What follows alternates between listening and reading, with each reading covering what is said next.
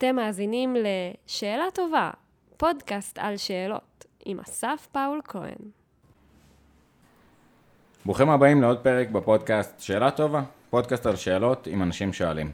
Uh, במהלך הפודקאסט אנחנו יוצאים למסע, uh, לדבר עם אנשים מתחומים שונים, להבין מה הופך שאלה לשאלה טובה, איזה שאלות uh, בוערות יש בתחום שלהם, מה הם חוקרים, איך הם מתייחסים לשאלות, קצת על האנשים מאחורי השאלות, אז איזה כיף. Uh, ברוך הבא למסע שלנו, uh, ולפני שנתחיל uh, ואני אציג אותך, אני אבקש ממך לבחור מספר בין 1 ל-85. אז uh, כמחווה ללוקה דונצ'יץ', שחקן הכדורסל החביב, נבחר את 77. יפה מאוד, כפרה עליו, אה? ג'ו... אין, אין מה להגיד. go to... question mark? מטורף, איזה... בהחלט. אנחנו לא מדברים פה על כדורסל, אבל יש כן. לציין. אנחנו בסדר, נזלוג, זה, זה הפורמט. אה, אז אה, אם היית עושה סרט, על מה הוא היה? אוי, זה אחד קשה. אם הייתי עושה סרט על מה הוא היה, אין לי מושג. אני... אני חושב שאם הייתי עושה סרט, הייתי רוצה אה, להיכנס לעולם שאני מתעסק בו. הייתי מהמם. מאוד מאוד רוצה שזה יהיה איזושהי דרך להנגיש אה, לאנשים את המוח. הייתי חושב שזה יהיה משהו על גבול התיעודי, סלאש, לא בדיוק תיעודי של... אולי איך המוח עובד, אבל אולי כנראה תחום העיסוק שלי ספציפית, שזה האבולוציה של המוח. כנראה הייתי רוצה לעשות איזשהו סרט שהוא תולדות המין האנושי. איך התפתחנו להיות מי שאנחנו. אבל אולי מנקודת מבט קצת יותר, קצת אול- אולי דוקומנטרית, אבל אולי דווקא יותר עלילתית, כביכול דוקומנטרית. אהה. אה, יש בזה משהו מגניב דווקא. אף פעם לא חשבתי על זה, אבל... אה, אדיר, אז באמת, אתה יודע, שאלה שהופכת לקשה, ששנייה חושבים על זה, עוד אה, כלי ביטוי לדברים שאתה עושה, מגניב לאללה. אני לגמרי, אתה יודע, יש את השאלה של אה, איזה אה, סדרת ילדים אה, נוסטלגית אהובה, ואמרתי קרמן סן דייגו, ועלה לי כאילו, וואי, גם אוטובוס הקסמים תכלס, ולהיכנס למוח, והאסימוב של שנייה להבין, אפרופו בפרק של אה, גורן גורדון, שהוציא אותו למסע באמת אחרי ה... הבנת המוח אה, מנקודת מבט חישובית, אה, זה מגניב לאללה, אה, לקחתי. אה, אני, אני אצפה בסרט. אה, על מה אני הייתי עושה? אז באמת כל פעם אה, עולה משהו אחר. אה, אני חושב ש... אוקיי, אה, על באמת כזה הבנה של אה, הוצאה של אה, חבורה של אנשים למקום אה, חדש, אה, ובעצם להבין, גם קצת אולי מתקשר ל... למה הם מתנהגים כמו שהם מתנהגים, מה הם רוצים להשיג ביחד, לעשות כזה ריסטארט על מה הם מסכימים, לאן זה מתפתח, להבין את זה קצת יותר פשוט, ואז למרכב את זה, כי מציאות מורכבת, אז אה, לא יודע, זווית כזאת נשמע עלתה. נשמע קונספט שבהוליווד יאהבו דווקא. כן, אה, ראיתי את הפרק עם אה, ריק ומורטי, שהוא אה, עושה אסמבלי קרול, וכל הפרק אה, הוא מנסה, אה, מורטי, להגיש איזה תסריט לנטפליקס, ואז כאילו, זה רק מראה לו כמה זה פתטי, ו... אז אה, כן, סרטים פתטיים. אה, אז אני אבחר אה, 82. אה, שאלה שמסקרן אותי, לדעת את התשובה שלה. וואו, וואו. זה מה ש... בשביל כך נתכנסנו בעצם. לגמרי. אז, אז אני אגיד, המוטיבציה שלי אה, בכלל לפודקאסט הזה, זה היה להבין איזשהו construct שהוא מופיע בהמון אה, זוויות, גם אה, פרופסיונליות וגם בהתנהגות האנושית, אה, של אה, שאלת שאלה, של אה, סימן שאלה, ולהבין שזה איזושהי התנהגות שהיא ייחודית, שונה. אה, שימפנזים, גם כאלה שאנחנו לימדנו אותם, אה, שפת סימנים, לא שואלים שאלות, הם אומרים, אה, אני הולך, רוצה מיץ, אני הולך מיץ, אין את היכולת של לשאול שאלות. זה משהו שנורא מעניין אותי, מה מאפיין שאלה, מה מאפשר אולי אה, שאלה, אה, ומשם להבין מה הופך שאלה לשאלה טובה. כאילו, יש משהו במה הופך שאלה לשאלה טובה, אה, שבהגדרה זו שאלה לא טובה, וזה מגניב. אבל לפעמים שאלות לא טובות מאפשרות משהו אה, מיוחד. אז היא לא טובה כי כאילו, רגע, מה זה אומר? שנייה, בואו נפרק את זה. מה זה אומר שאלה, מה זה אומר טובה? כבר הרווחנו. אה, וטובה למה? אז זה מאפשר כל פעם להסתכל על זה מזווית אחרת. זה מה שאותי מעיף לדעת. איך, אפרופו התפתחות המוח, משפה, ממצב שלא היה לנו אה, שפה, אה, לא היה לנו, שזה גם לא כזה ישן, או כתב. אה, אנחנו זוכרים שלא היה פייסבוק, דיברנו בפרק אה, עם אה, שירי שלו על אה, לחקור את התופעה הזאת של פייסבוק, שזה עוד בחיתולים, וכמה זה שינה אותנו, אז להבין באיזה נקודה בהיסטוריה בני אדם שאלו את השאלה הראשונה ומה אפשר את זה. בואו. טוב, זה מאוד מתקשר לשאלה שלי, וזאת הסיבה שאני בתחום שלי. אה, מאז ומעולם עניין אותי להבין מה הופך אותנו למי שאנחנו. אה, וזו הסיבה שהלכתי למדעי המוח, כי בסופו של דבר המוח הוא זה שבזכותו אנחנו כאן, ולא פילים מבצעים את הרעיון הזה, או אה, כלבים, אלא בני אדם. וכן, ואני חוקר אבולוציה בדיוק כדי להבין בדיוק את הנקודות הקטנות האלה. אה, ואחת הנקודות שאתה מדבר עליהן היא נקודה שמאוד מעניינת אותי, הנקודה שבה השפה התפתחה. זו כנראה לא הייתה נקודה אחת, זה כנראה היה תהליך הדרגתי, אנחנו מבינים את זה. אה, אבל היום, בשנים האחרונות, אה, כשיש DNA עתיק שהצלחנו לשלוף ולהוציא מבני אדם עתיקים, גם מלפני כמה עשרות אלפי שנים, שזה בזמן אבולוציוני כלום ושום דבר, את הניאנדרטלים, שמעתם עליהם בוודאי. פתאום אנחנו מצליחים לקבל קצת דברים מעניינים. פתאום כן מוצאים גנים מסוימים שקשורים לשפה, שקשורים להתנהגות חברתית, שאולי שני הנושאים האלה באים ביחד כל כך, כל כך הרבה, אה, שהשתנו בינינו לבינם. אה, המחקר שלי בין היתר מתעסק בכמה אה, מהדברים האלה. ואנחנו בדיוק מנסים להבין עכשיו מה זה המשמעות של השינוי הזה.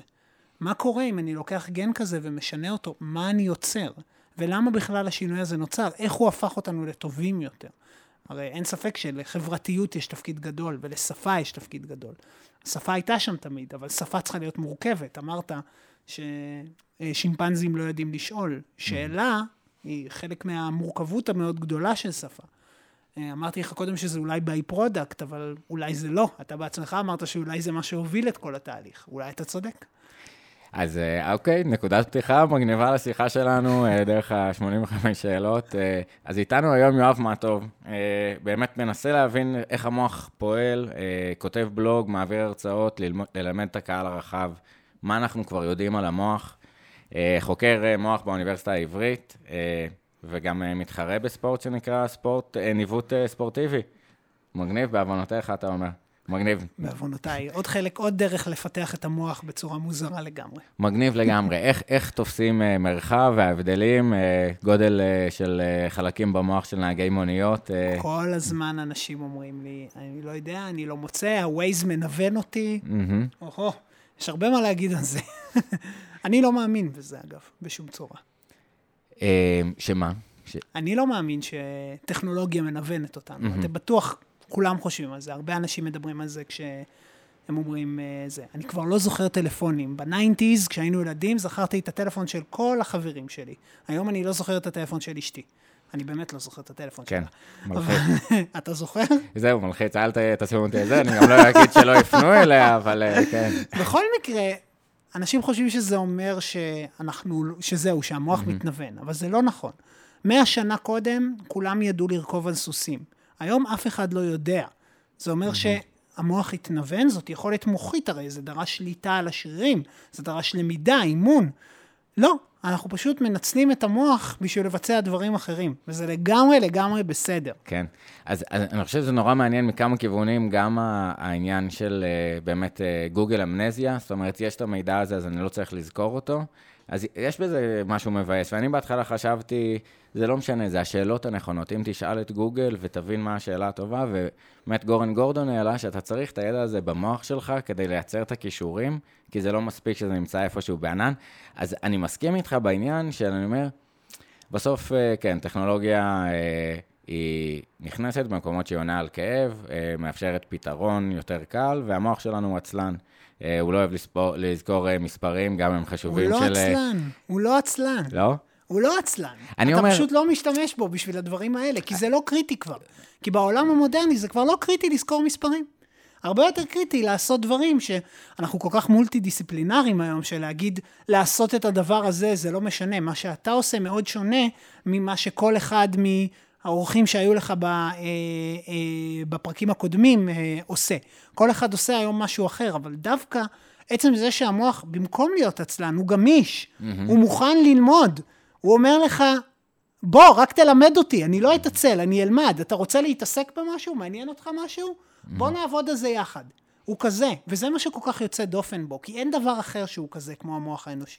אז אתה אומר, זה עניין של מיתוג. יפה. לא, אני, אני, אני גם חושב, אתה יודע, זה מכניס לכיוון של כמה אתה חושב שהמוח הוא אה, פלסטי מול אה, דינמי, אה, ויכול אה, לצמוח, ומחקרים של אה, אה, קארול דואק על growth mindset, וכמה אנחנו מאמינים, המוח באמת מפתיע אותנו.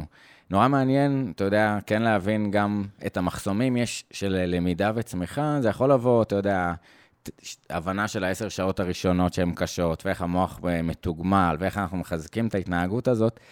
ש- שאתה מצויד בהבנה הזאת של איך המוח פועל, מגניב אה, להתנהל בעולם. מגניב ה... זה מה שאנחנו מנסים לעשות. כן. בסופו של דבר, אתה יודע, השאיפה האידיאלית היא שיהיה לנו איזשהו מדריך למשתמש של אה, איך לעשות טוב עם המוח. אה, אנחנו עוד רחוקים משם, אה, אבל אנחנו פה כדי לשאול את השאלות. זה, זה מה שמעניין אותנו, ואני מקווה שנצליח גם למצוא את התשובות בעתיד. אין ספק שזה תחום שטס קדימה. מה שלמדו עשר שנים אחורה, כבר היום לומדים דברים אחרים. כל... אין הרבה תחומים כאלה, ביולוגיה ומדעי המוח זה שני תחומים מאוד יוצאי דופן ב, אה, ב, בעולם האקדמיה, שבהם ממש, שבהם ממש, ביולוגיה כמובן זה לאו דווקא בהכרח מדעי המוח, ומדעי המוח זה לאו דווקא בהכרח ביולוגיה, אבל שניהם מאוד יוצאי דופן מהבחינה שכל עשר שנים או כל חמש שנים, לפעמים כל שנתיים, התחום משתנה. Mm-hmm. ואתה באמת יכול לראות שינוי גם בלמידה, במה שהם מלמדים היום מול מה שלימדו לפני עשר שנים. בתחומים אחרים זה לא ככה. אז, אז אפרופו דיברנו על אה, דברים שהם חדשים ושאלות שהן חדשות, אז באמת עשור המוח ש, שקרו ו, והצמיחה והעניין והמשאבים, אה, גם של קשב של אנשים הכי חכמים וגם של לבנות אה, מבנה חדש של האוניברסיטה העברית, ובכלל משאבים של כל העולם בקנה מידה גדול. שאלות שהן נפתחו חדשות על איזה גן משפיע על התנהגות, זה משהו שיחסית לפני 50 שנה לא היינו במקום הזה. ממש לא. ו- ונורא מעניין לנסות להבין מערכת כזאת שהיא כל כך בסיסית. לח- כל מי ששומע עכשיו את הפרק הזה, ושנינו כאן, אה, בעלי הכלי הכי מיוחד ומורכב שאנחנו מכירים בגלקסיה. מספר החיבורים, נוירונים, מעיף את הסכך, רק להבין שזה מסתובב איתך כל היום. אה, ובסוף אני אומר, מתוך הנקודת מבט של הזווית האבולוציונית ואיך שה... היצור והחברה התפתחה, שמאפשרת לנו עכשיו שנינו לדבר בעברית פה, ושאנשים עם מוחות אחרים אה, שומעים. אה, זה, זה נורא מעניין להבין את, ה, את ההתפתחות הזאת ומה מה היא מאפשרת. אה, אז, אז הש, כאילו, אתה יודע, כל המהפכות התפיסתיות אפילו, של איך אנחנו מפרנולוגיה של אוקיי, המוח הוא בצורה כזאת ל... אוקיי, חשמל, למידה, נוירונים, פתאום שפה שלמה שנפתחת לנו ועוד אה, מגרש משחקים של אוטובוס הקסמים, אז, אז בוא קצת אה, תעזור לנו ל, ל, להתמפות בעולם הזה. מה, מה באמת השאלות הבוערות, המעניינות, ש...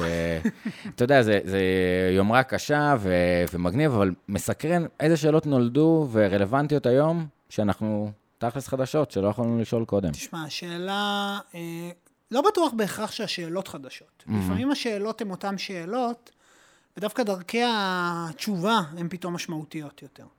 אה, אבל בוא נדבר על השאלות. אה, דווקא אם תרצה אפשר לדבר גם על הדרכי, על היכולת שלנו לענות, mm-hmm. שזה בעיקר מה שמשתנה. אה, אנחנו עדיין שואלים את אותה שאלות שבחלק מהמקרים שאלו גם לפני 50 ו-100 שנה. Mm-hmm. השאלה המשמעותית שהולכת ותופסת הרבה הרבה יותר מקום מהנושא של מחלות. מה זה מחלות מוח ואיך מתמודדים איתם? איך יכול להיות שאחוז מהאוכלוסייה לוקה בסכיזופרניה, שאחוז מהעולם לוקה, לוקה באפילפסיה, דיכאון, אנחנו לא מבינים את הכמויות אפילו, ייתכן שמדובר על מעל לעשרה אחוז. אלצהיימר, מעל גיל 65, או מעל גיל 85, סליחה, מדובר על 50% מהאוכלוסייה. אלה כמויות היסטריות, ואלה מחלות חשוכות מרפא, שאנחנו עדיין לא יודעים לרפא. אה, וזה היום האתגר המשמעותי. בהקשר של מחלה כמו סכיזופרניה למשל, mm-hmm. הטיפול שיש היום הוא אותו טיפול שהיה לפני כמה עשרות שנים. אה, אבל בהקשר של מחלה כמו אלצהיימר, אנחנו פתאום יודעים להבין את המחלה הרבה הרבה יותר, ואם תשאל אותי, אני מאמין שכנראה הפרונטיר הבא שיפרץ הוא בעולם הזה. יש כבר היום אה, כמה חברות שנמצאות עם אה, אה, טיפולים בפייז 3, בשלבים מאוד מאוד מתקדמים, שאולי יהיו הטיפול הראשון לאלצהיימר, אה, שבאמת יוכל קצת להציל ולשפר את החיים של האנשים שסובלים מהמחלה הנוראית הזאת. אה, אז זאת אולי השאלה הקשה ביותר, שתופסת יותר ויותר מקום. השאלה של המחלות, השאלה של מה קורה כשהמוח נהרס. יש עוד הרבה שאלות אחרות שהן הרבה יותר בסיסיות. מה זה אינטליגנציה? מה זה תודעה? מה זה מודעות? אה, שאלה שאני מאוד מאוד אוהב, או שאלה מאוד משמעותית אחרת, היא מה זה אופי? איך יכול להיות שיש מצב שיש לי שני תאומים זהים שגדלו באותו בית, שיש להם את אותו גנטיקה והאופי שלהם הוא שונה? מה זה מוזיקה? איך מוזיקה משפיעה עלינו כל כך? אין שום חשיבות אבולוציונית למוזיקה, לפחות ככה זה נראה. איך זה יכול להיות שאני שומע שיר ואני מצטמרר? אין לנו מושג. Mm-hmm. יש עוד המון שאלות כאלה, אבל תכלס, השאלה המשמעותית שעולה מכולם, היא אה, שאלה מאוד מאוד בסיסית בפילוסופיה שהתעסקו בה הרבה, וזה הנושא של אה, אם אנחנו, ורוב המדע הוא מטריאליסטי, והוא מאמין שבסופו של דבר המוח הוא זה שקובע את הכל, שאין דבר כזה נפש, הנפש נמצאת בתוך המוח, אז איך זה קורה? איך יכול להיות שמהחשמל והכימיה שיש לנו בתוך המוח נוצרת אהבה, נוצר רגש, נוצר, לא יודע, נוצרת אינטליגנציה, זיכרון. אנחנו עדיין לא מבינים את זה. אנחנו יודעים לפעמים לעשות קורלטיבים, קורלציות, להגיד, כשאני רואה את זה, כשאני בן אדם אוהב, מאוהב, אני רואה שאזור כזה פעיל, או שחומר כזה מופרש.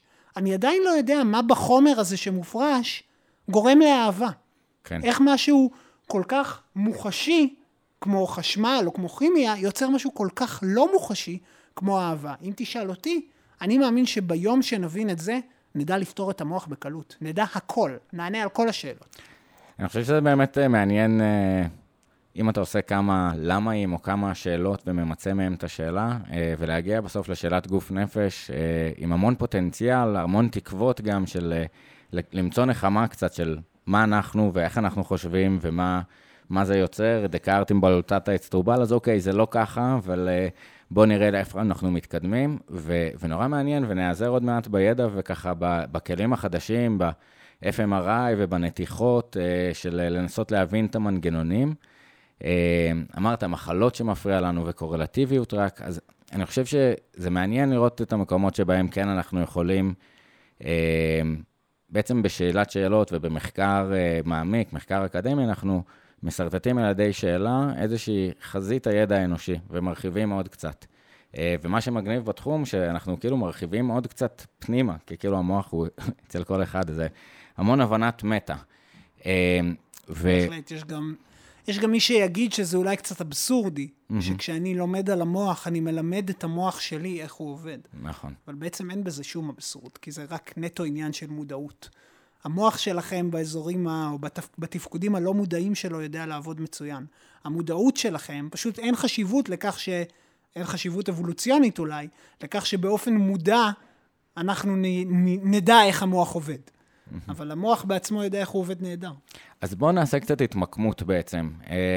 2020, אה, אה, קורונה, איזה טירוף, לוקחים שנייה הפסקה לדבר על אה, הדברים עצמם.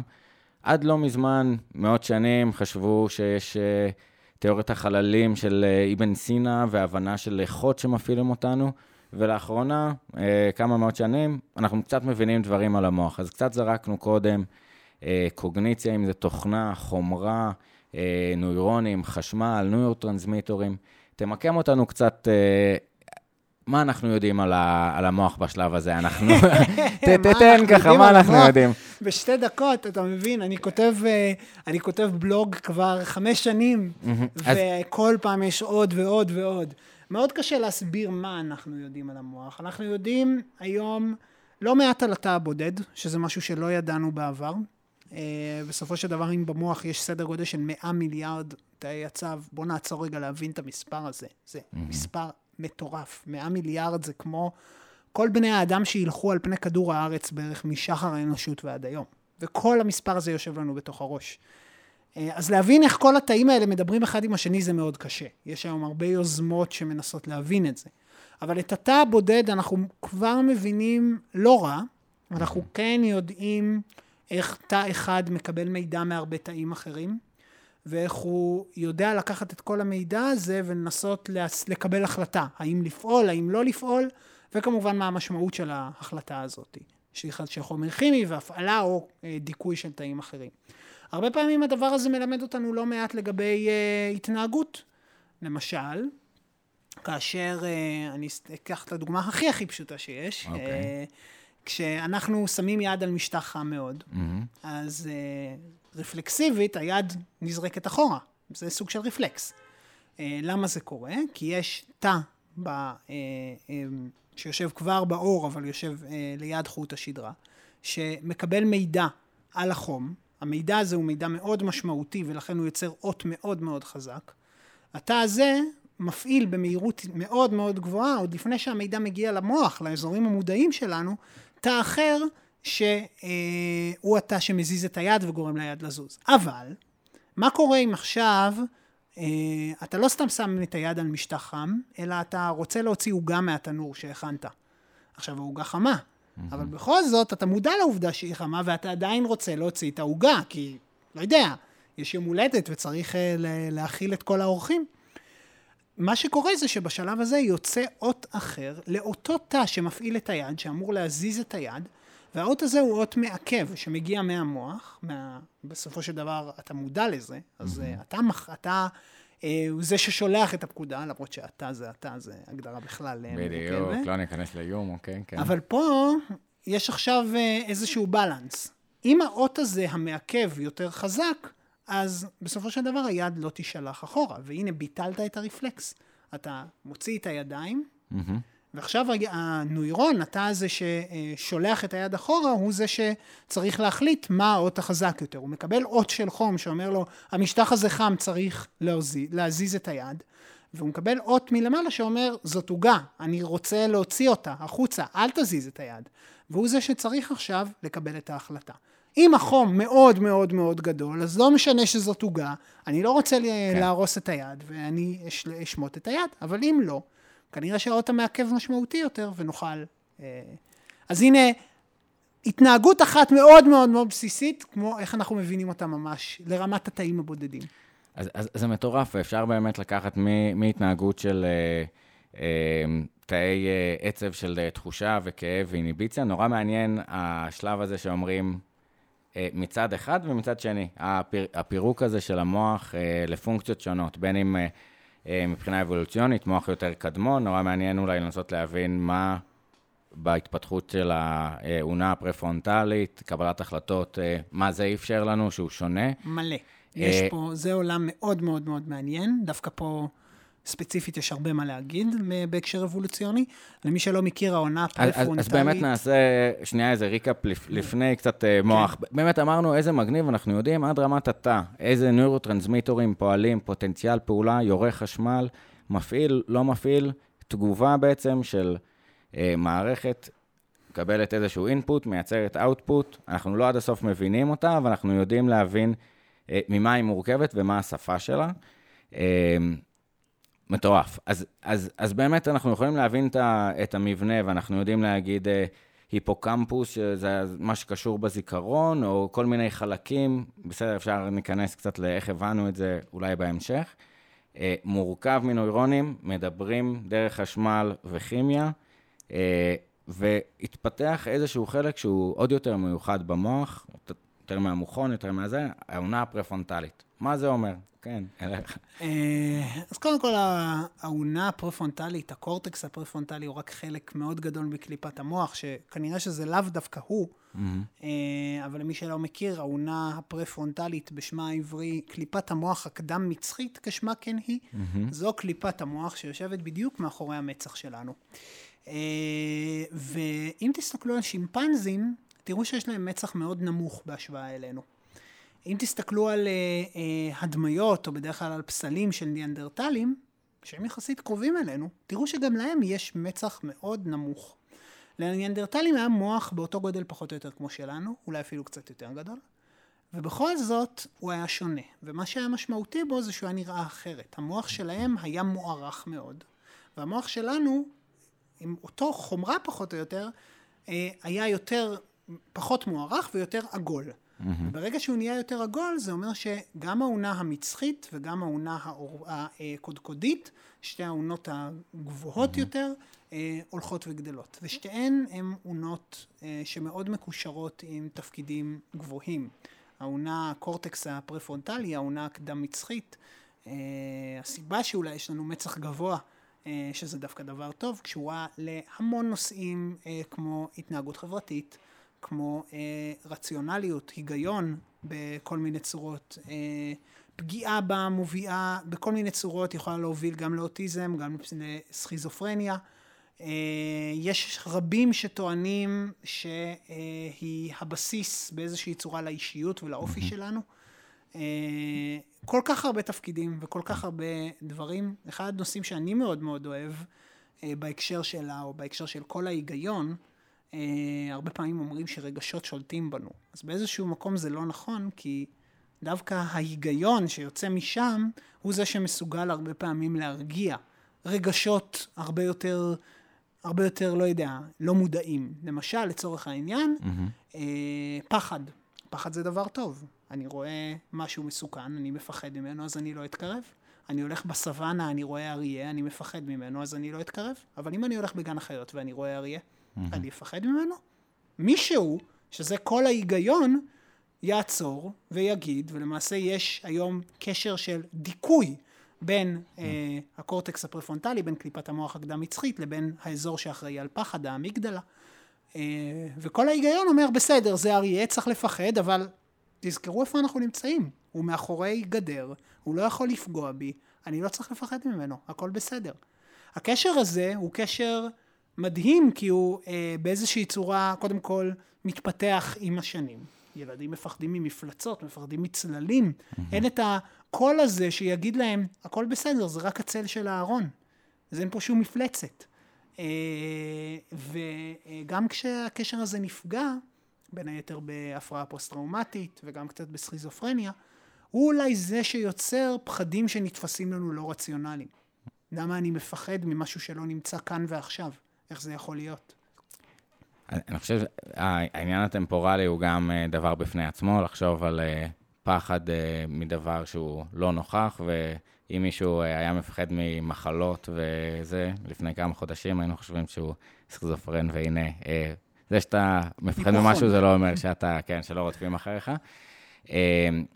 מרתק, ואני חושב שבאמת המעבר, אמרת מה, שאלה שמעניינת אותך, מה מבדיל אותנו כבני אדם, ולהבין ברמה באמת של איבר שהוא ייחודי, אה, וכל ההתנהגויות, הקלט שלנו אה, נובע ממנו, זה מרתק לנסות להבין את זה. אה, אז, אז באמת יש את ההסבר של הגדילה של המוח בשביל החיה החברתית, באמת לנסות להבין איך אנחנו יכולים כקבוצה לייצר שיתוף פעולה. נורא מעניין אה, קצת מהנקודת מבט שלך להשוות ניאנדרטלים לבני אדם אה, שונים, ולמה דווקא ההומו ספיאנס אה, ניצחו, הומו ארקטוס, תמפה אותנו קצת בזה, כי... בוא נעשה רגע סדר, גם הניאנדרטלים הם הומו ספיאנס. אהה, בני דודים יותר כן, קרובים, אתה אומר, לא להרחיק. אותם. הומו ספיאנס זה השם של המין שלנו, ההגדרה של מין, אין היום הגדרה מספיק טובה למין, אבל אנחנו מתייחסים לבני אדם או לבני, אנשים אחרים שיכולנו ל... אה, להזדווג איתם כבני אותו מין, מכיוון שלנו ולניאנדרטלים היו אה, צאצאים פורים, הם נחשבים הומו ספיאנס כמונו. אה, הומו ארקטוס הוא כנראה האב הקדום המשותף, לא הקדום המשותף הכי מוקדם שיש, אבל אחד המוקדמים שישנם. אה, כן, אה, חברתיות הייתה issue מאוד מאוד משמעותי במה שהביא אותנו להיות מי שאנחנו היום.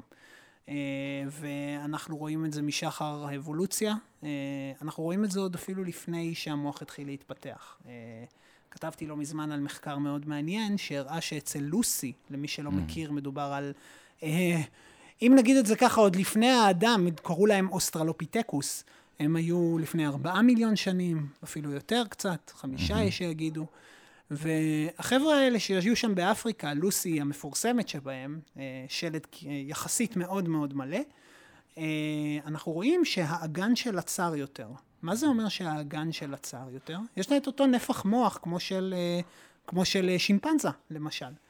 אבל מכיוון שהאגן שלה קצת השתנה, בגלל שהיא הייתה צריכה למעשה ללכת על שתיים, הלידה שלה הפכה להיות לידה יותר קשה מלידה של שימפנזה. זאת אומרת, קשה במובן של... בעצם אה, תלדי היה בנים. צריך, היה צריך עזרה. וברגע כן. שהיה צריך עזרה, והיום אה, אה, אה, אין מה לעשות, אה, הרבה יותר קל אה, ללדת אצל בני אדם כאשר יש אה, עוזרים מבחוץ, ואצל שימפנזות זה לא ככה. אה, ברגע שהיה צריך עזרה, פתאום היה צריך לשתף פעולה. וזה כנראה אחד הדברים המשמעותיים שקידמו אותנו קדימה. וכנראה שהיה פה איזשהו לופ של אה, פידבק חיובי. כל פעם שמי ששיתף פעולה הפך להיות מוצלח יותר. מי שנהיה מוצלח יותר היה זה שהביא יותר צאצאים. מי שהביא יותר צאצאים, הגנים שלו נשמרו והלכו אה, אה, לדורות הבאים. וככה דור אחרי דור אחרי דור, אולי נהיינו יותר ויותר חברתיים. אז, אז זה נורא מעניין הנקודה הזאת שבה האדם צמח מהסוואנה, ושנייה באמת לקחת, דיברנו על הטווח הטמפורלי, לקחת את הנקודת מבט הזאת של, אה, בסוף אבולוציה, אנחנו יכולים לדבר על איזושהי אה, תחרות בין גנים, בין מינים, אה, על משאבים, על התרבות, בסקאלה לאורך זמן, מה שיותר מתאים, מה שיותר משכפל את עצמו, יותר מצליח. באמת באיזושהי נקודה, האדם מנתק את עצמו, ויש משהו, ב, בין אם בשיתוף פעולה, ונורא מעניין להבין אה, מה צעד לצעד מה בין היכולות של המוח החדשות, אה, שאולי אפשרו את השיתוף פעולה, או עוד אלמנטים אחרים, הבנה אה, קדימה, אה, מה, מה אפשר את זה, ו, ובעצם בתנאי תחרות יש איזושהי...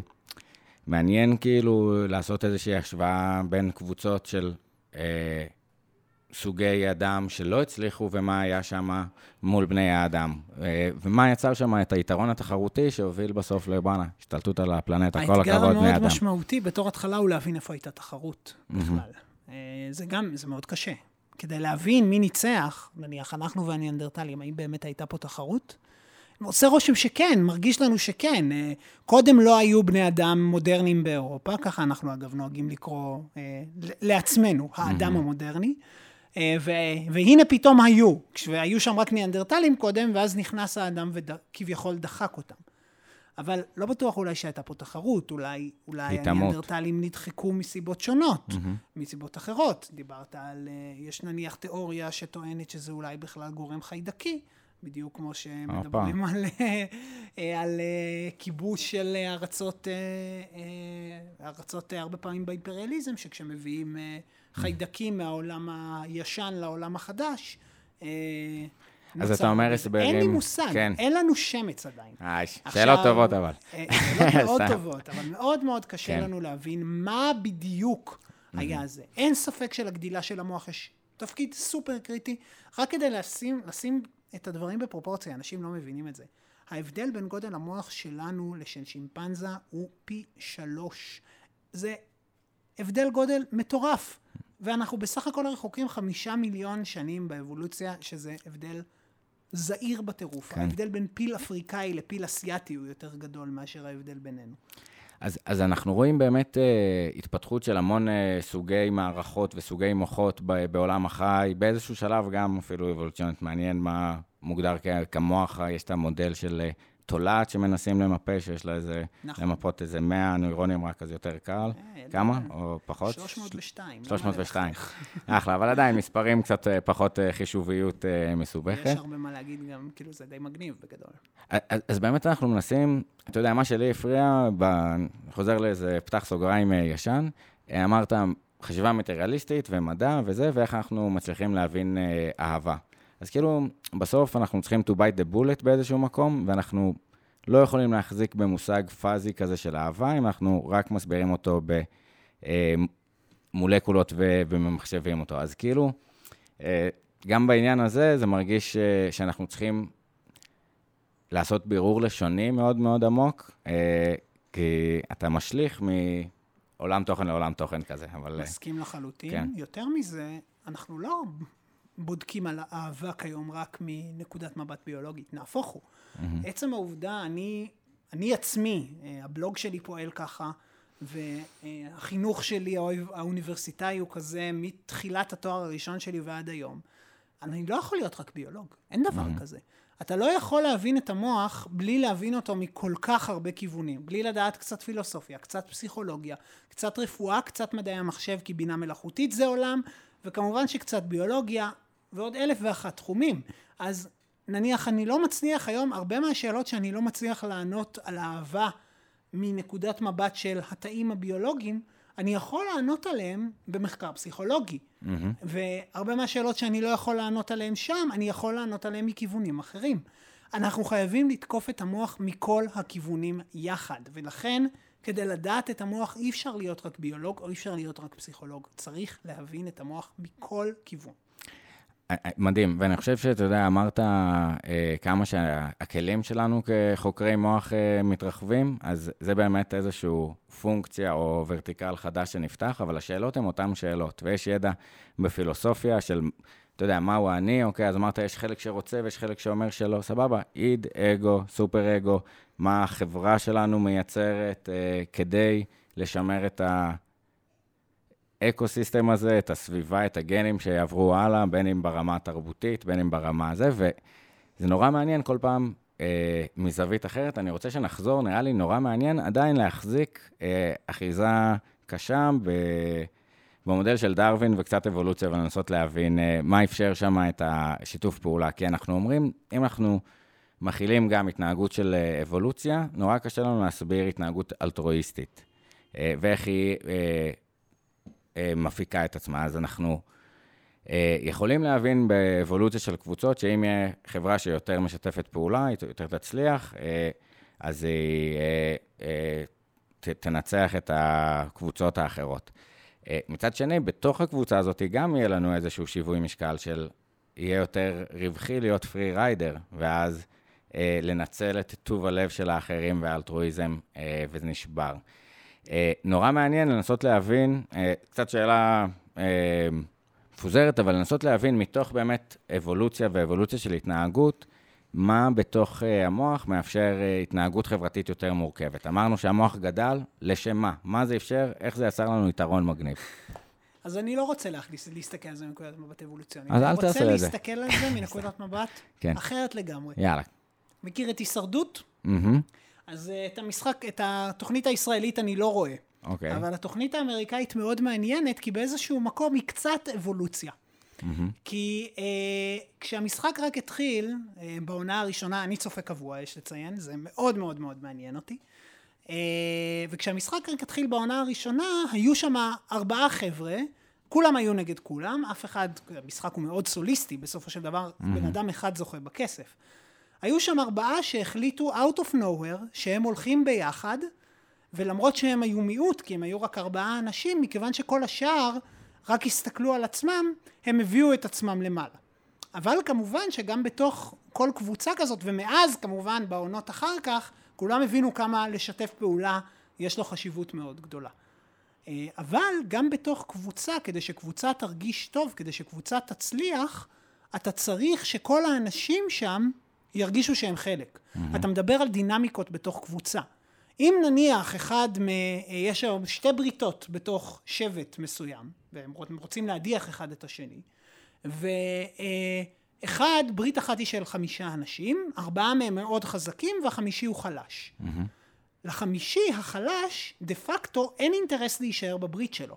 כי נניח שהברית הזאת תדיח את כל האנשים מהברית השנייה, יישארו אותם חמישה. החמישי, החלש, הסיכוי שלו לזכות עכשיו הוא מאוד מאוד קטן, כי הארבעה האחרים הרבה יותר חזקים ממנו. האינטרס שלו יהיה לעבור לברית השנייה, ולנסות mm-hmm. פתאום להדיח את אלה שהוא היה חבר שלהם. לכן, כדי לשמור על כולם, בתוך, כדי לשמור על החוזקה של הקבוצה, אתה גם צריך לדאוג שכל האנשים בקבוצה יהיו מרוצים. Mm-hmm. אז המשחק הזה, מערכת היחסים בתוך קבוצה, היא לא רק מערכת יחסים של מי חזק יותר ומי חלש יותר, אלא היא מערכת יחסים הרבה הרבה הרבה יותר מורכבת. עכשיו אתה מדבר על מה אפשר את כל הדברים האלה, mm-hmm. אין ספק של הגדילה של המוח, יש תפקיד מאוד מאוד מאוד משמעותי, וכנראה שהחברתיות לא הייתה שם לבד. בסופו של דבר זה גם התגליות, זה גם יכולת ההמצאה של המוח ויכולת uh, הבנייה.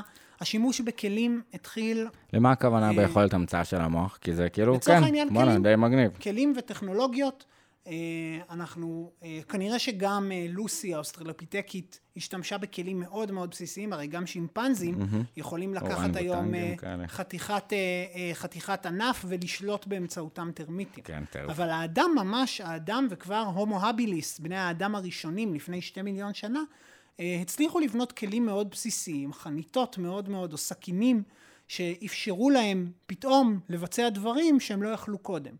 ושוב, יש פה לופ חיובי. ככל שמשהו מצליח, ככל שאני עושה משהו שהוא מצליח, ככה אני טוב יותר בעולם, וככה אני, הגנים שלי יעברו הלאה, והיכולת הזאת רק תלך ותתחזק. וכנראה שאצל בני אדם, מכיוון שהכיוון הזה של לפתח טכנולוגיות בעצמנו ולהיות חזקים יותר, חברתית, אה, נהיה משמעותי יותר, אז האבולוציה התקדמה בקצב מטורלל. אה, זה כל כך חזק שעדיף להיות כזה, עדיף לא להיות אה, עם האסטרטגיה של כל בעלי החיים האחרים. אז כשאנחנו כבר כאלה, נהיה עד הסוף כאלה, ובגלל זה כנראה המוח שלנו גדול פי שלוש יותר ממוח של כל, אה, ממוח של שימפנזה, אבל גם ממוח של אה, כל פרימט אחר. כן. אה, אבל, זה עדיין באמת, אתה יודע, חידה, ו- ובאמת אין גבול לדבר המסתורי הזה שאנחנו מנסים להבין, אמרנו, עשרת, אה, אה, 100 מיליארד אה, תאים, החיבורים אינסופי יותר מהכוכבים שבשמיים, לנסות להבין את זה. ומה בתוך הדבר הזה אפשר את ההבנה של הפסיכולוגיה של קבוצה. זאת אומרת, באמת פסיכולוגיה אבולוציונית, כי בתוך זה אתה צריך אה, איזשהו מנהיג ש- שייצר איזשהו... או שכן או שלא. מהמם. יש מקומות שבהם לא בהכרח יש מנהיג אחד, אלא יש הרבה יותר קבוצתיות. אה, אנחנו רואים את זה גם בחברות אנושיות. לא בהכרח זה תמיד מנהיג אחד, אבל כן, השאלה שאתה שואל לגבי. פסיכולוגיה של קבוצות אבולוציונית, שאלה סופר סופר קשה. כן. סופר קשה. הלוואי והיינו יודעים את התשובה אליה. אני מאוד מקווה שנדע. אני חושב, אתה יודע, יש את ה... דיברנו קצת בפרקים קודמים על האלגוריתמים של אה, tit for tat, שאתה בעצם אה, עשו איזשהו אה, אתגר לפסיכולוגים, אנשי אה, מחשב, אני קצת אספר. אה, דילמת האסיר, אה, ומה הכי יצליח. אה, בעצם מידול של אבולוציה של התנהגות. עכשיו, אם אתם שני הצדדים משתפים פעולה, מרוויחים קצת. אה, אה, כן, כן, אני כן. מכיר את המודל. אה, בדיוק, ו- ובאיזשהו שלב, מה שהצליח אה, הכי הרבה היה עמיד בפני מוטציות, מבני חדירה של התנהגות אה, אחרת. זה מתחיל בטוב, אם אה, ממשיכים אה, איתך בטוב, אתה ממשיך, אה, בעצם מזהה את ה-outgroup ה-MNS, ה- זה שבא לדפוק אותך. אחר כך יש... אה, אה, מידה כנגד מידותיי, מידה כנגד... כן, אה, היכולת נכון. לסלוח, אה, אבל המקום הזה של ההבנה שהמוח, ראינו איזשהו שינוי אבולוציוני, פיזיולוגי, שאנחנו יכולים אה, לכמת אותו, להבין אותו, יש עדיין איזושהי קפיצת מדרגה. אני באיזשהו מקום גם, אתה יודע, הסקרנות שלי, ועל זה אני אומר, פה האש הזאת, ל- ל- להצליח להבין מה אפשר את החברות, ובין אם זה אה, פיתוח של מושג של מוניטין, אז אתה צריך אה, מוח שזוכר גם אם מישהו עשה לי משהו טוב, אז אני צריך אה, לזכור לעשות לו, או אה, מוניטין שעובר אה, קדימה, ויצירה של בעצם מנגנון של ווין ווין, של חברות אה, של אה, קבוצה גדולה. אה, נכון?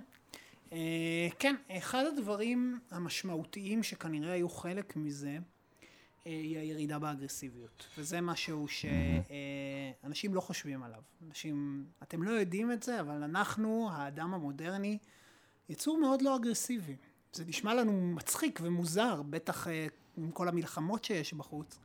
אבל אני אוהב להדגים את זה ב... אה, אה, נניח, אה, תכניסו לחדר אחד 50 פריטים שלא מכירים אחד את השני, 50 פריטים זרים של כל בעל חיים שתכירו.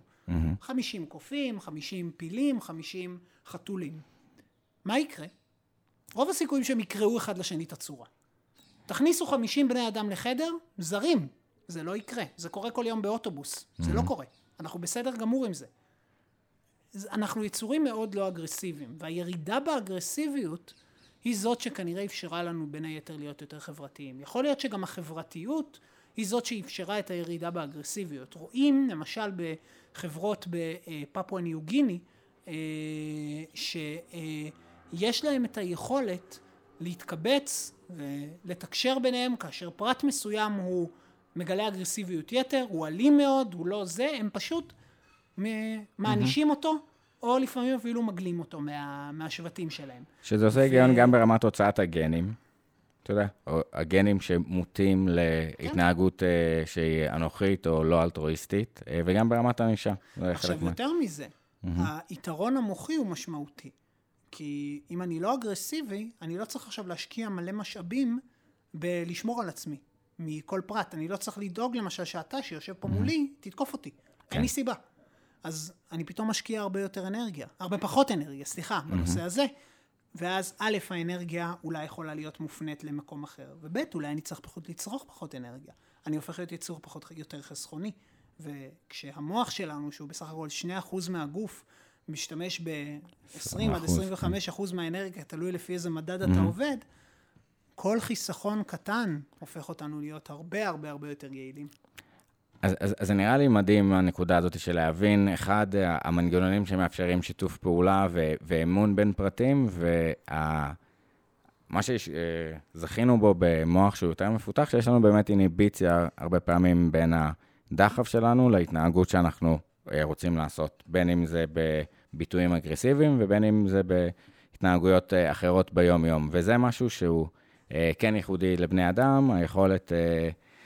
או בשליטה מסוימת, לנווט בין שני הגורמים האלה. זה אה, מטורף. אה, מעניין אותי, אתה יודע, לשאול מתוך המקום באמת של לצלול לעולם כל כך אינטרדיסציפלינרי, בין אם יסודות פילוסופיים, חישוביות, הבנת המוח מאלף ואחד כיוונים. בסוף זה יתנקז לאיזושהי שאלה שאתה מתעסק בה עכשיו בדוקטורט, אם תוכל לשתף ככה קצת איך הדברים הגיעו לידי כך, מה אתה חוקר? יאללה. זזתי כל כך הרבה פעמים. קודם כל, הנושא של מה הופך אותנו להיות מי שאנחנו, כמו שאמרתי, היה נר לרגליי, ובגלל זה הגעתי בסוף לחקור את האבולוציה של המוח. אבל לפני זה כן עצרתי ואמרתי לעצמי, בוא ננסה יותר להבין תהליכים בסיסיים, בוא ננסה להבין זיכרון. הייתי במעבדה שחוקרת זיכרון. ואז התעסקתי בנושא, בחשיבה יותר גבוהה על זיכרון. אחר כך הלכתי למעבדה מאוד מאוד מולקולרית, ביולוגית, וניסיתי לחקור שם מחלות, כי אמרתי לעצמי, בסופו של דבר אתה עושה דוקטורט, ובדוקטורט שלך אתה, די, אתה צריך להציל בני אדם. אתה רוצה להביא את הפתרונות ואת ההצלחות, ואני גאה מאוד באנשים שעושים את זה. ואני מאוד מאוד מאוד מתרשם מהם, ואין ספק שכל פריצות הדרך האדירות שהגענו אליהם, בין היתר הגיעו בזכות המחקר המדהים הזה. המחקר המדהים הרפואי שישנו.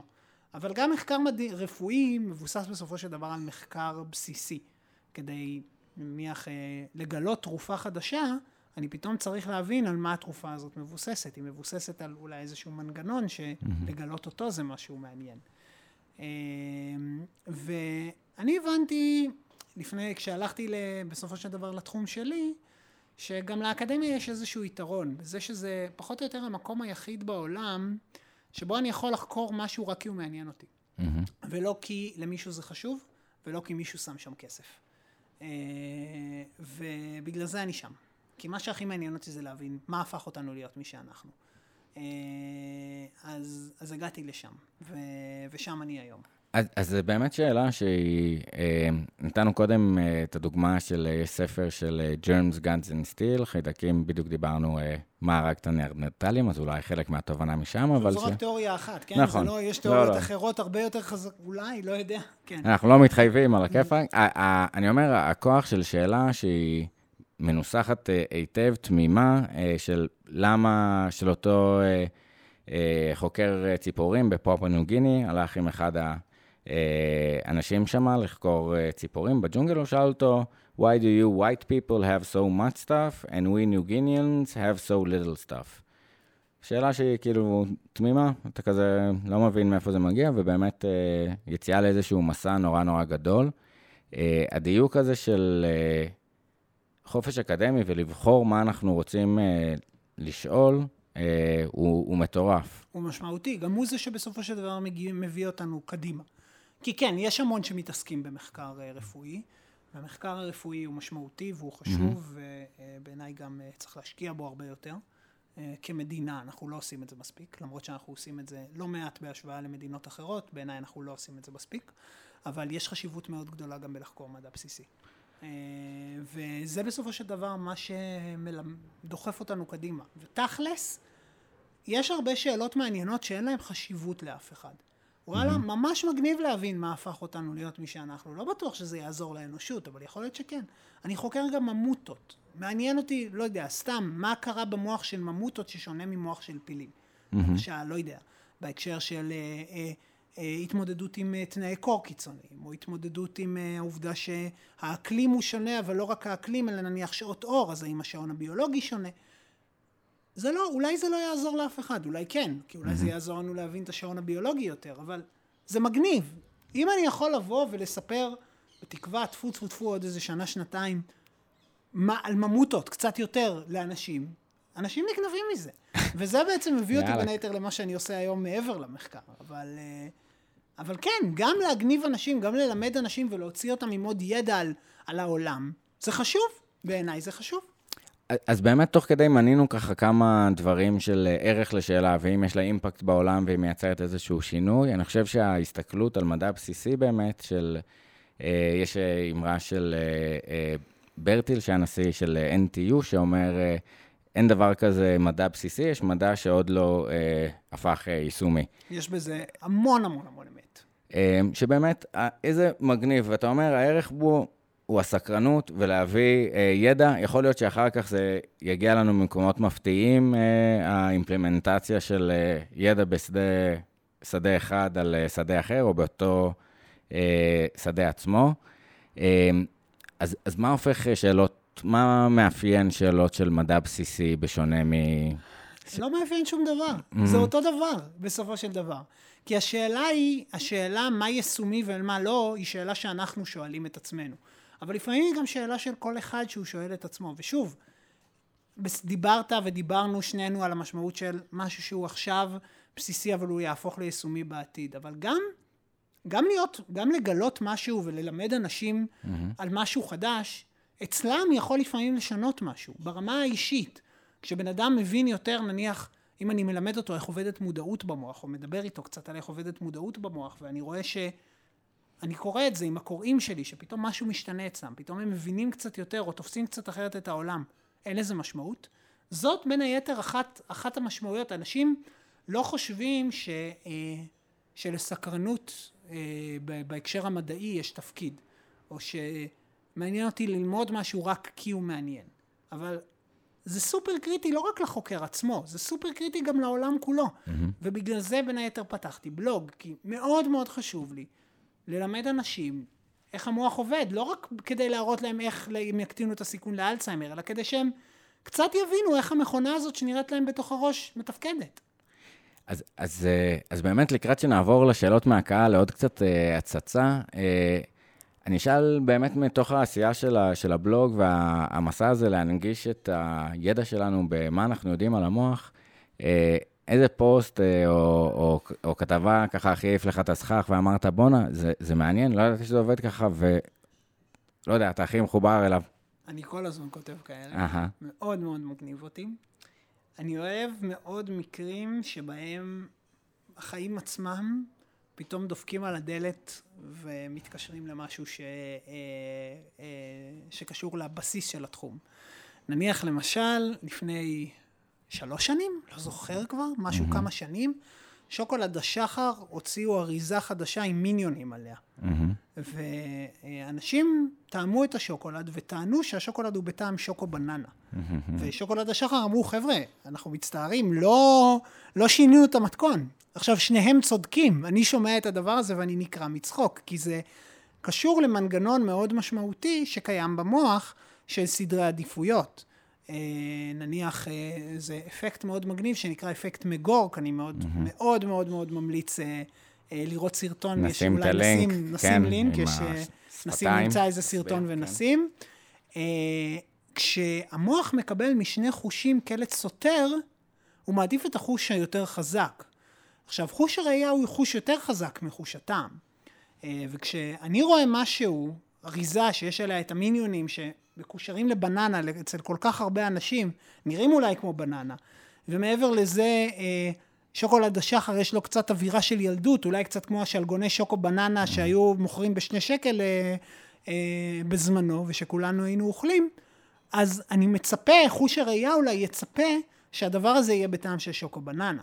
כשאני טועם, אני מקבל טעם אחר. עכשיו, יש לי פה שני חושים שמעבירים מידע סותר. המוח במקרה הזה מעדיף להאמין יותר לחוש היותר חזק, וחוש הראייה הוא חוש הרבה יותר משמעותי מחוש הטעם mm-hmm. אצלנו. חלק מאוד גדול מהמוח שלנו מעובד ככה. ואולי בגלל זה כל אותם האנשים הרגישו שוקו בננה במקום שוקו, אה, במקום להרגיש את השוקולד הרגיל.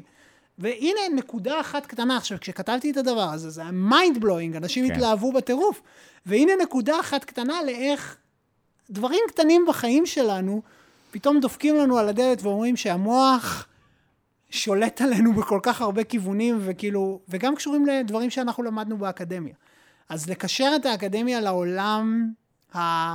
לקשר את האקדמיה לעולם החיצוני, מגניב אותי בטירוף. אני מאוד אוהב את כן. זה.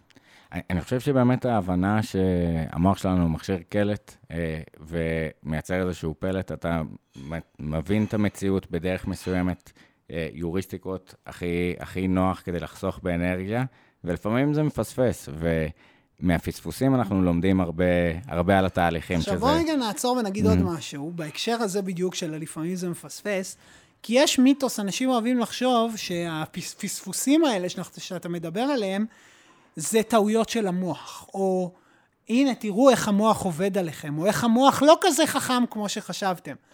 דווקא בדיוק, כמו שאמרת, אותם פספוסים במרכאות, מלמדים אותנו כמה המוח כן חכם. Mm-hmm. כי ברוב המקרים, קיצורי הדרך האלה עוזרים לנו לחסוך באנרגיה, ועוזרים לנו להבין את העולם יותר טוב. כי אם אני לא שומע משהו כמו שצריך, ואני רואה משהו, אולי לא כמו שצריך, ואני לא בדיוק מבין מה ראיתי ושמעתי, אבל אני צריך עכשיו להבין, צריך להחליט לקבל החלטה. אז במקרה הזה המוח יעדיף ללכת עם מי שהוא סומך עליו יותר, וזה הגיוני רוב המקרים. פשוט במקרים הבודדים, באחוז הקטן של המקרים שזה לא עובד, אז אנחנו טועים ואנחנו אומרים, אוי, איזה טיפש המוח. אבל כן. בכל המקרים שבהם אנחנו צודקים, אנחנו בכלל לא מבינים כמה, ה, אה, כמה היכולת הזאת של המוח לעשות את הקיצורי דרך האלה מקדמת אותנו קדימה. אז אני חושב שזה זה באמת היה חייב להתפתח ככה וזה מגניב. אני חושב שיש מקום מאוד מעניין אה, לבחון את זה. אה, הכלי המטורף הזה שקיבלנו, המוח ומה שהוא מאפשר לנו, אה, באמת הרבה פעמים יש לנו הסברים מהסוואנה, אה, למה זה עובד נגד אה, נמרים ונגד אה, אה, פחד הוא טוב אה, בגלל הדבר הזה, ושמחה היא מאפשרת לנו אה, לעשות undoing effect, לא משנה, אבל הרעיון אה, של... אה, אוקיי? יאללה, עריכה. אה, אז אני חושב שזה מעניין להבין איפה אנחנו כן יכולים לעשות את התיקונים של ההטיות, שהם בדרך כלל עוזרים לנו, אבל כבר הסביבה היא לא מותאמת, זה לא סביבה של הסוואנה. אנחנו ב context אחר, ואם יש לי הטיות של in-group, out-group, איפה אני מאתגר אותם. אה, מעניין, זה, זה, זה לוקח אנרגיה, זה קשה, אבל אני חושב שאולי מהמקום של הבנה, דיברנו על uh, מה מייצר מין והפרדה בין ניאנדרטלים לגזע אחר, קצת ההבנה שלו. אל תזלזלו במוח שלנו. אל תזלזלו, בכלל. כן.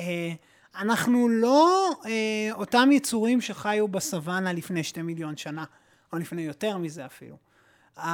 נכון, הסביבה משתנה, אבל כל היופי במוח שלנו הוא שהוא כל כך גמיש, שאנחנו מסוגלים להיות, להתאים את עצמנו לעולם הזה. ואנחנו עושים את זה כל הזמן. מדהים מאוד להשוות את זה לבעלי חיים שלא עושים את זה, בעלי חיים שלא צריכים ללמוד הכל מצד mm-hmm. אחד, אבל כתוצאה מכך, מכיוון שהכל חקוק להם במוח, הם לא מצליחים להסתגל לעולם. אז נניח זחל שנולד, בקע עכשיו מהביצה, יודע בדיוק ממה הוא צריך לפחד וממה לא. תינוק שעכשיו נולד, לא צריך לפחד מאותם דברים שאבות אבותיו אה, לפני שתי מיליון שנה היו צריכים לפחד מהם. כן. אבל אנחנו לומדים ואנחנו מסתגלים. טעם מר היה נחשב, אה, אה, היה מתקשר אצלנו תמיד למשהו רע. רעל, כן. כי זה רעלים היו באמת mm-hmm. דברים מרים, אז אני טועם משהו מר, אני אוטומטית יורק אותו. Mm-hmm. אבל אנחנו לומדים להבין שזה לא ככה, כי הנה, שוקולד מריר זה ממש טעים, קפה, אנשים מאוד אוהבים קפה, בירות, אז מה, אז, אז לא נשתה אותם כי הם מרות? לא, המוח לומד, המוח מתרגל, המוח מסתגל, והוא מבין שמר זה לא דווקא חייב להיות משהו רע. אה, אז כן, המוח שלנו, אמנם, המוח שלנו לא מתוכנת בהכרח לאותו יצור שהיה לפני שתי מיליון שנה. כן, הסביבה משתנה ומשתנה בקצב היסטרי, אבולוציה עדיין מתקיימת, אבל לא כל האבולוציה היא אבולוציה ברמה הגנטית כבר, mm-hmm. אנחנו לא מסוגלים לראות את זה רק ברמה הגנטית. אה, אבל כן, המוח מוכן ומסוגל להשתנות, לא רק ב... לא, הוא לא רק מחכה לשינוי האבולוציוני, הוא מסוגל לעשות את זה לבד. כן, גם מטורף, אנחנו רואים קצת את השינוי התנהגות בקורונה, ואיך אנחנו מסתגלתנים. ו... ו... לגמרי, ואנחנו מדהימים mm-hmm. גם פה. Mm-hmm. אנחנו מדהימים גם פה. אה, עוד סיפור מעניין, אם בא לך. יאללה, תן. אה, סתם על איך המוח אה, אה, משתנה, או איך המוח, איך אה, דברים מהחיים אה, תופסים לנו את המוח. קשה לנו לראות אנשים כשאנחנו עם מסכות, קשה לנו לזהות אנשים mm-hmm. עם מסכות. אה, יש לזה סיבה, זה בין היתר קשור לעובדה שאנחנו תופסים פנים בצורה שונה מאיך שאנחנו תופסים אה, אה, כיסאות, בתים או כל דבר אחר. אנחנו מומחים בזיהוי פנים, ובגלל זה אנחנו תופסים פנים כ... הופ, סליחה. נגיד את זה שוב, ובגלל זה אנחנו תופסים פנים בצורה הוליסטית, אנחנו מסתכלים על הפנים כיחידה אחת. כשאני חוסם את הפנים עם מסכה, קשה לי יותר לזהות, קשה לי יותר לתפוס פנים בצורה הזאת. Mm-hmm. אבל uh, uh, בין היתר, בגלל זה אנחנו פחות מזהים פנים טוב. אז מה, זהו? אז עכשיו נלך ברחוב We are doomed? לא נזהה יותר אנשים? This לא. Is us now. המוח mm-hmm. מבין, הוא מוצא דרכים חדשות לזהות אנשים. ו- יש אחוז באוכלוסייה שסובל מהדבר הזה כל חייו, שאנשים שיש להם אה, הפרעה שנקראת פרוזופגנוזיה. הם לא מזהים פנים כמו שצריך. אז מה, הם לא מזהים את האנשים שהולכים מולם? לא. הם למדו, ואנחנו לומדים עכשיו, בזמן הקורונה, לזהות אנשים לא לפי מבנה הפנים שלהם, אלא לפי דברים אחרים, כמו למשל... פריפריאליים, הליכה. פתאום, בדיוק. עצם זה שבחיים לא שמנו לב לדרך הליכה. ופתאום אנשים שמים יותר לב לאיך אנשים הולכים. לפעמים גם באופן לא מודע. אבל הנה, זה היכולת שלנו להשתנות ולהסתגל כתוצאה כן. מ, ממשהו, מזה שהסביבה השתנתה. זה, זה אדיר, אני גם חושב, כן, שהמוח בסוף מנסה לאסוף כמה שיותר אה, רמזים רלוונטיים, אה, והוא צמא לזה, ויש באמת את ההתמחות לפרצופים, ואפילו לוקליזציה, ו, ו, ומגניב בהקשר הזה, אבל בכל קונטקסט, גם אם חברתי, לנסות להבין כמה שיותר... אה, רמזים רלוונטיים כדי למפות את הסיטואציה, וכן באיזשהו מקום מין פרדיקציות סטטיסטיות או שאלות שהוא שואל את עצמו. אה, האם זה הבן אדם הזה, רגע, זה אוהד, רגע, הוא הולך ככה, זה לא הוא, אה, איפה אני מתמקם שמה, ו... המוח עושה את זה כל הזמן, mm-hmm. כל הזמן. המוח שלנו, אחד הדברים שהופכים אותו להיות כל כך מדהים, זה היכולת שלו כל הזמן לחשוב קדימה, כל הזמן לעשות פרדיקציות. מעבר ל... לא רק למה יקרה בהמשך, אלא למה יקרה עוד שנייה אפילו. Mm-hmm. אה, גם אם למקרה הזה הספציפי, אני כבר לא אוכל לשנות את הפעילות, כי אני מנחש מה יקרה עוד שנייה, אוי, הכוס הולכת ליפול, שיט, היא נפלה, אבל עכשיו זה ילמד אותי מה לעשות כדי שהכוס לא תיפול בפעם הבאה. כן.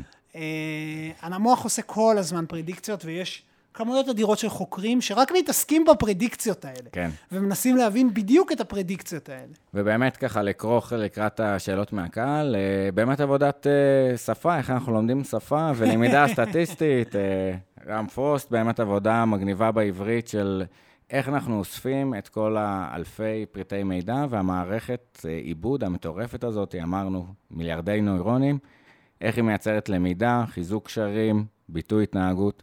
מלא, מלא מלא שאלות שעוד uh, נשארו. אני כן uh, אגיד שהמון המון תכנים רלוונטיים, מגניבים, אם העיף לכם את הסכך על מה הופך את המוח למוח טוב, ממה המוח קצת... לא דיברנו על HM ופיניאס גייג', ניתן לכם כל מיני דוגמאות שהיינו חייבים כשמדברים על איך המוח איפשהו נפגע, אה, בעצם, אה, נשים את הלינקים, יאללה, מגניב. אז אה, נעשה כן. עכשיו שאלות מהקהל ואת השאלת סיכום. בגלל זה אני אגיד רק, כן, בגלל זה אני אגיד גם ש... בדיוק בגלל זה, מכיוון שאי אפשר לדבר על המוח בשעה, פתחתי את הבלוג. וכל הזמן בהתחלה אמרתי לעצמי, טוב, כמה אני כבר יכול לכתוב? אבל ספרתי, יש לי מאות פוסטים. Mm-hmm. ואני בניתי קורס של תשעה מפגשים לקהל הרחב, ועוד בניתי קורס המשך. ויש כל כך הרבה מה לכתוב על המוח, ו... תכלס, אני מאושר שאנשים מתעניינים בנושא הזה. ויש לי מה לספק להם. ואני אשמח אם תבואו, יש לי הרבה מה לספק, בגדול. אדיר, אז באמת אה, אספנו חלק מהשאלות מהקהל דרך הקבוצה אה, בפייסבוק, אה, נעבור אליהם עוד מעט, אתם מוזמנים להצטרף, לשאול את יואב שאלות שמה, ובעצם לייצר קשר איתך דרך סיור מוחות, נשים לינק, לשלוח הודעה, הרצאות, עניינים מאוד מוצלח, ובאמת, אני שותף אליך, כאילו, היה לי את החוויה דרך קווין בי להעביר להם איזושהי קבוצת ניסוי על... אה, על המוח ותעתועי חשיבה וקצת המבנה ולילדים בכיתה ט'. ואיזה זכות זה, איזה מגניב, כאילו, שאלות שלא יכולנו לשאול ומגניב ההצצה לזה. אז אה, נעבור לשאלות מהקהל. אוקיי, אז שאלות מהקהל. אה, ו... אוקיי, אז נמרוד שואל, אה, למה ואיך התפתחו הבדלים במבנה המוח בין גברים לנשים? בבום, מוקש. בוא נתחל, לא רק למה ואיך, נתחיל עם האם. אה, אז לגבי שאלת האם, אה, אה, האם יש הבדלים בין גברים לנשים במוח, התשובה היא שכנראה יש. אין לנו עדיין תשובה מספיק מאוד טובה על, על מה, אבל כנראה יש. למה אנחנו חושבים ככה? כי קודם כל אין לנו את אותה גנטיקה, יש שוני בכרומוזום מסוים בין גברים לבין נשים. אה, יש הורמוני מין כמו אה, אסטרוגן וכמו טסטסטרון שיש להם חשיבות מאוד גדולה להתפתחות המוח והם פועלים ברמות שונות בין גברים לבין נשים והדבר המשמעותי ביותר והוא הדבר אולי שבגללו חשוב להבין את ההבדלים בין גברים לבין נשים במוח הוא שיש שוני בשכיחות של מחלות שונות למשל אנחנו רואים שאלצהיימר קצת יותר נפוץ אצל נשים mm-hmm. פרקינסון קצת יותר נפוץ אצל גברים למה? האם אולי כשנבין את ההבדל נוכל לדעת יותר. מה שחשוב לשאול הוא האם ההבדל הזה קשור באיזושהי צורה להתנהגות. נכון להיום, אה, וכנראה שזה המצב באופן כללי, אה, אנחנו לא יודעים על שום הבדל מוחי כזה או אחר שמשפיע על שוני בהתנהגות אה, מבחינת איך שהמוח בנוי. יותר מזה, ההבדלים בהתנהגות בין גברים לבין נשים מבחינת קוגניציה mm-hmm. הם זניחים. ברוב התחומים המשמעותיים של, שהסטריאוטיפים הולכים אליהם, כמו מוסר, כמו מתמטיקה, אפילו כמו התמצאות במרחב, לא רואים הבדלים. Mm-hmm. הבדלים הם בדברים קטנטנים, הם לא משמעותיים באמת. אני חושב שגם השאלה של מה המשמעות של הבדל. זאת אומרת, גם אם אנחנו רואים איזשהו אפקט עיקרי אה, כללי במשקל, בגודל, באיזושהי פונקציה מסוימת. זה דבר שבאמת ה... חשוב להגיד, באמת. כן, אה, אז, אז בואו נעשה איזשהו אה, בירור, גם ככה מתוך העבודות של אה, פרופסור אה, דפנה יואל. כן, כן. אה, אבל הבנה של גם אם יש לנו הבדל, אם באמת לנשים יש שיער יותר ארוך, אז נראה הבדל אה, באורך השיער. אה, אבל יש אה, שונות מאוד גדולה, אז אנחנו על זה יכולים להגיד באופן כללי. אבל... אה, אנחנו צריכים, אנחנו חייבים להתייחס לנושאים האלה כשאנחנו מדברים. כשאני מדבר על הבדל, אני צריך להבין האם ההבדל הזה יותר חזק מהשונות. אם הוא לא, אין לזה משמעות. וגם אם, וגם אם הוא כן אפקט מובהק, והוכחנו משהו, השאלה היא מה המשמעות של זה. ויותר באמת הנטייה היא להבין ש... ונכון להיום עדיין לא מצאנו. כן. לא מצאנו. לא אומר שאין, יכול להיות שיש. ויכול להיות שיש איזה שהן דיספוזיציות. אבל בהקשר של התנהגות, לא. יש להגיד שלגברים יש מוח יותר גדול מנשים, הא נשים אתם טיפשות, סתם. למה לא? כי תכלס, גברים יותר גדולים מנשים. Mm-hmm. גודל הגוף שלנו יותר גבוה, יותר גדול מאשר של נשים. אז נשים לא באמת טיפשות, כי כשאנחנו מסתכלים על גודל הגוף, אה, על גודל המוח ביחס לגודל הגוף, אנחנו רואים שאין הבדל בין גברים כן. לנשים.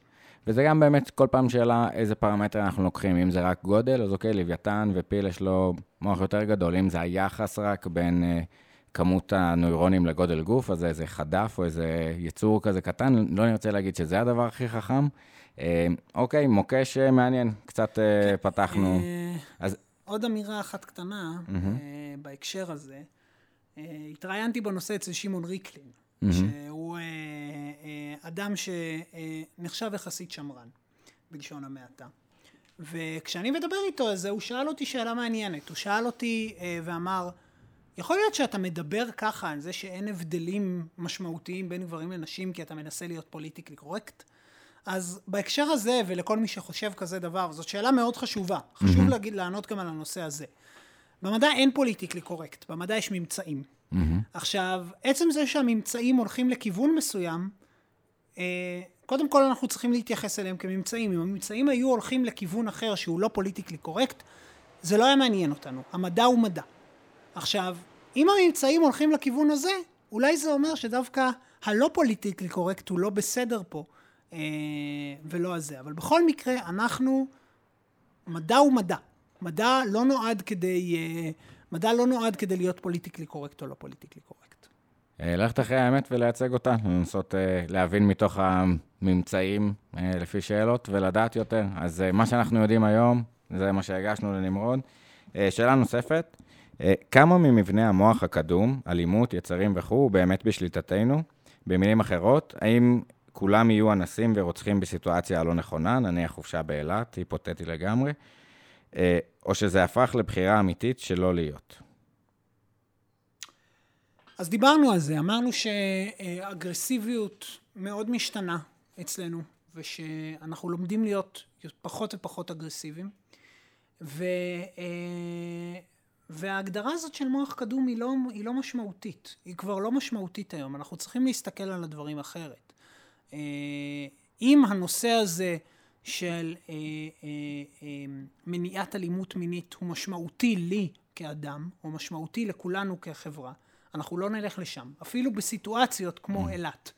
אם אנשים שהנושא, שוב, זה לא תחום העיסוק שלי כי אני לא סוציולוג, אבל אני מאמין שאם אנשים שהנושא הזה יהיה משמעותי להם, יהיו נוכחים בסיטואציה הזאת, הם לא, היו, הם, לא, הם לא היו לוקחים בזה חלק. אז אנחנו צריכים לחנך את האנשים להאמין בסיטואציות הרלוונטיות האלה. אין פה עניין של יצר חייתי שיושב בינינו ו, ורק מת, מתקשה לריב עם, ה, אה, עם אותם ערכים אה, נאורים כביכול שיש לנו.